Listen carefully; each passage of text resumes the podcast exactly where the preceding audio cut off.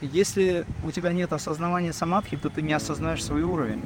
То есть нет в этом реализации. Корова все время находится в самадхи, но она этого не осознает.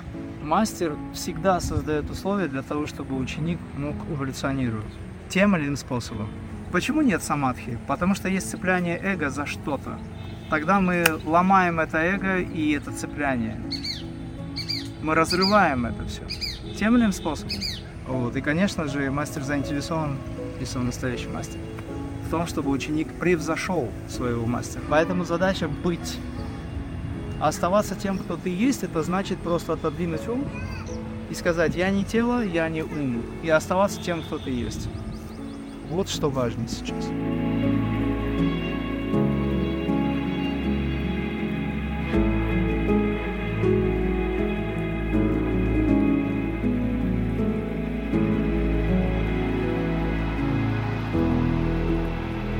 Мастер, вы говорили, что во время э, родов женщина тоже входит в самадхи. Это какой вид самадхи? И как это вообще? Это самадхи, которая материнская самадхи, э, блаженство. Ну, тот момент, когда сознание женщины переключается на уровень вот этой абсолютной любви, несмотря на боли различные, неудобства, неприятные ощущения в теле, она в состоянии проявления этой безусловной любви, это как раз и есть э, состояние самадхи, которое возникает благодаря вот этому процессу. Оно не глубокое состояние самадхи, но это самадхи безусловной любви, так скажем. Ну, если говорить о том, что есть какие-то градации, в какому виду самадхи это относится, скорее всего, больше сахадж самадхи. Легко достижимое, спонтанное, возникающее чувство, но насколько оно спонтанное, не у всех оно бывает. Ну, Оно осознаваемое. Э, Нет, не, не очень осознаваем, потому что сам процесс мать отвлекает, оно больше в этом переживании находится. Осознавание это больше йогическая характеристика или качество, да? Вот. Но находясь в этой радости, что-то тебе говорит, что я сейчас радуюсь. Вот это и есть осознавание. А Такой, а, такой вопрос а, возникает. А нужно ли вообще осознавание самого самадхи или достаточно того, что оно происходит? Если у тебя нет осознавания самадхи, то ты не осознаешь свой уровень. То есть нет в этом реализации. Корова все время находится в самадхи, но она этого не осознает. Я не думаю, что нам надо быть похожим на корову. Корова в благости, она как бы священное животное не только потому, что оно кормит всех, да, сам- самим собой, все в пищу приходит, все годится в жизни. А вот, ну, к сожалению, все в пищу приходит. Ну, допустим, там молоко, пускай сыр, масло.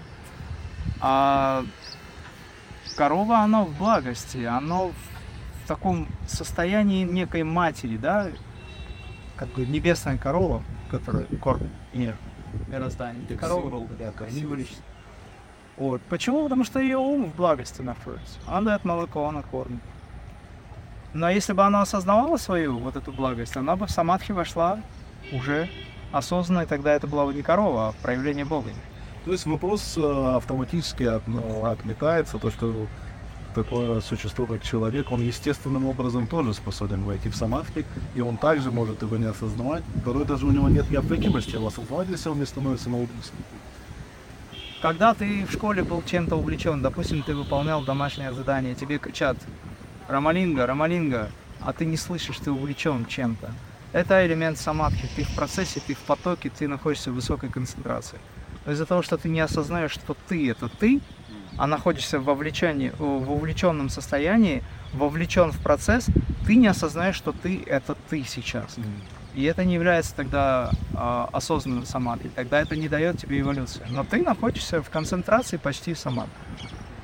А можно более подробно раскрыть тему между учителем и учеником? Ведь учитель, по сути, видит, когда ученик подходит, либо достигает самадхи, но сам ученик не всегда осознает этот процесс. И получается, он, подойдя к самадхи, может испугаться, либо закончить практику, исходя из каких-то личных да, страхов, либо когда он уже вошел, либо в нем находится, не осознать это, выйти из него, но его, так сказать, учитель и гуру видит это. И как устроено в таком ключе отношения? Гуру ему на это указывает, либо он его подводит, чтобы тот сам это осознал через какое-то время.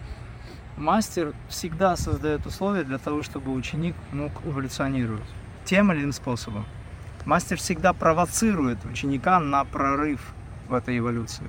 Мастер всегда создает условия, при которых ученик готов войти в самадхи. Если ученик не готов и он пугается, значит мастер потом создает условия объясняя, разъясняя и снова и снова подводя ученика к тому, чтобы он просто готов был броситься в эту бездну. Вот. И, конечно же, мастер заинтересован, если он настоящий мастер, в том, чтобы ученик превзошел своего мастера. То есть это идея такая. Он не может превзойти, да. потому что мастер все равно очень высокого реализован. Да. А объять необъятное невозможно. Но он стремится к тому, чтобы поднять ученика, и он создает условия. Иногда эти условия парадоксальны, иногда они зачастую неприятны. Потому что почему нет самадхи? Потому что есть цепляние эго за что-то.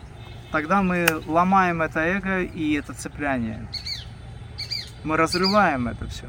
Тем или иным способом. Мы подавляем способность ума все время бежать к личности.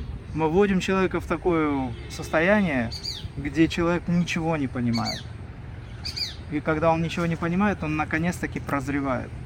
То есть это парадоксальные методы, которые заставляют человека внезапно задуматься о чем-то. Есть очень грубые методы. Гурджиев применял грубые методы. Он на грани жизни держал мои. На грани жизни и смерти держал мать. Не всем это подходит, не среди. Такая школа. Да, у нас мы идем через осознанное восприятие, мы работаем над собой постепенно, грани, личность и сущность отдельно, они стираются. Тогда сущность вливается. Что мы можем сделать, когда, допустим, вода подошла и маленькая перегородка есть в виде ума или личности эго? Мы можем эту перегородку потихонечку подкапывая, дать возможность прорваться этой плотине. Так обычно делается. И тогда все вливается. Но не всегда комфортно, когда это происходит вот так вот массивно, да. Вот, есть какие-то последствия для личности. Ну, это больно для личности, это похоже на смерть, но мы, когда практикуем, это делаем мягко, потихонечку, люди привыкают, поэтому требуется время. Некоторые говорят, я боюсь медитировать, я однажды провалился в состоянии и испугался. То есть он отождествил себя с умом. Это не он испугался, говорю я ему. В смысле, это не ты испугался, я ему говорю, а это ум. А ты не ум. Попробуй раз отождествить себя. Он говорит, да. В следующий раз я, когда подходил к этому состоянию, я постарался осознать, что я есть все во всем. И я вижу, что мой ум где-то там, и вот он пугается. У него есть уже опыт, что он не ум. Это очень хорошая возможность. Можем пойти более глубоко в этом вопросе и сформулировать его таким образом, что то, что происходит, он же воспринимает также своим умом. Он же не может без ума воспринимать то, что происходит. И даже когда он видит эту дистанцию, он также находится в уме. Верно ли будет такое высказывание? На начальном этапе мы умом пытаемся что-то понять, но есть моменты, когда ум затихает, он не понимает. И ва- ваша задача, когда вы практикуете, успокоить его максимально, не надо ничего понимать. Мы вначале понимаем, что нам надо делать, и то, что мы делаем, понимая осознанно, это то, что мы делаем, нас приводит к состоянию, когда возникает неделание, ну то есть остановка. И в этой остановке дыхания и затихания ума возникает ощущение, что ты кто-то другой. То есть, проще говоря, когда ум останавливается, успокаивается, и ты просто сидишь, ты не можешь дать себе оценку. Ты просто есть. И вот это «я есть», оно постепенно все больше и больше начинает себя проявлять. И когда оно проявит максимально, настолько, насколько необходимо, у тебя возникнет осознанность за пределами ума. Сейчас, когда ум еще силен, это и есть периодически возникает, и он сразу говорит, о, вот мы медитируем, вот я это, вот начинает оценку давать. Поэтому никаких оценок, никакого попытки понять, что происходит, зачем это нужно, потому что это работа ума. Наша задача остановить это. И оставить только действие. А оставить только то, что вы делаете, либо, если вы уже сделали, пребывать в этом как результат.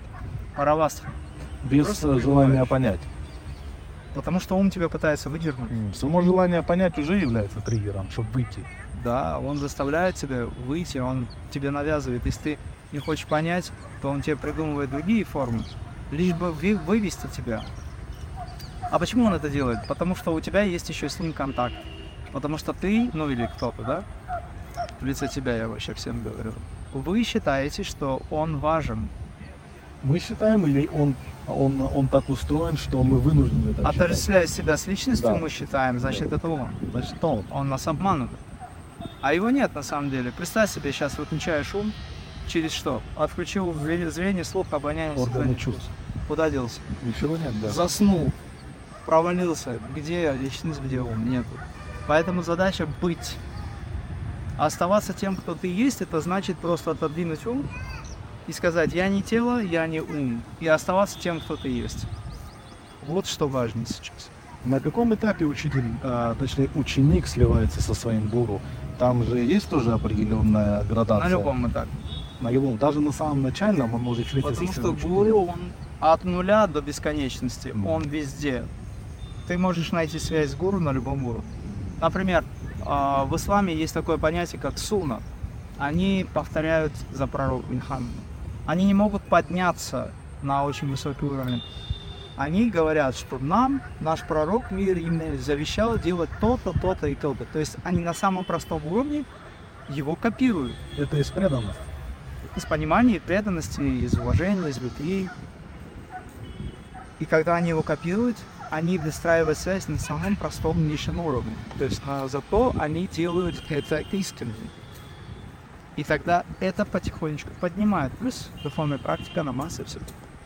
То же самое в христианстве есть, когда есть, допустим, духовник, и он говорит, тебе надо делать вот это и вот это. Пошел и делай. Духовник сказал мне сделать простирание там тысячу восемь раз. Сказал мне строить забор. Я это делаю. Все, сказал копать. Копаю. Поэтому здесь очень важно понять, что на любом уровне мастер, а когда ученик поднимается, он начинает чувствовать мастера на более тонком уровне, и это взаимодействие. Потому он и взаимодействует, что он чувствует тонкие вещи. Потому он и чувствует тонкие вещи, что он взаимодействует. Когда вы начинаете понимать, о чем я говорю на более тонких уровнях, это значит, что вы выходите на этот уровень. А я их даю такую возможность. Я поднимаю планку, следующий этап, смотрю, есть еще время для осознания, ждем, практикуем дальше. Нейроны развиваются, сознание растет.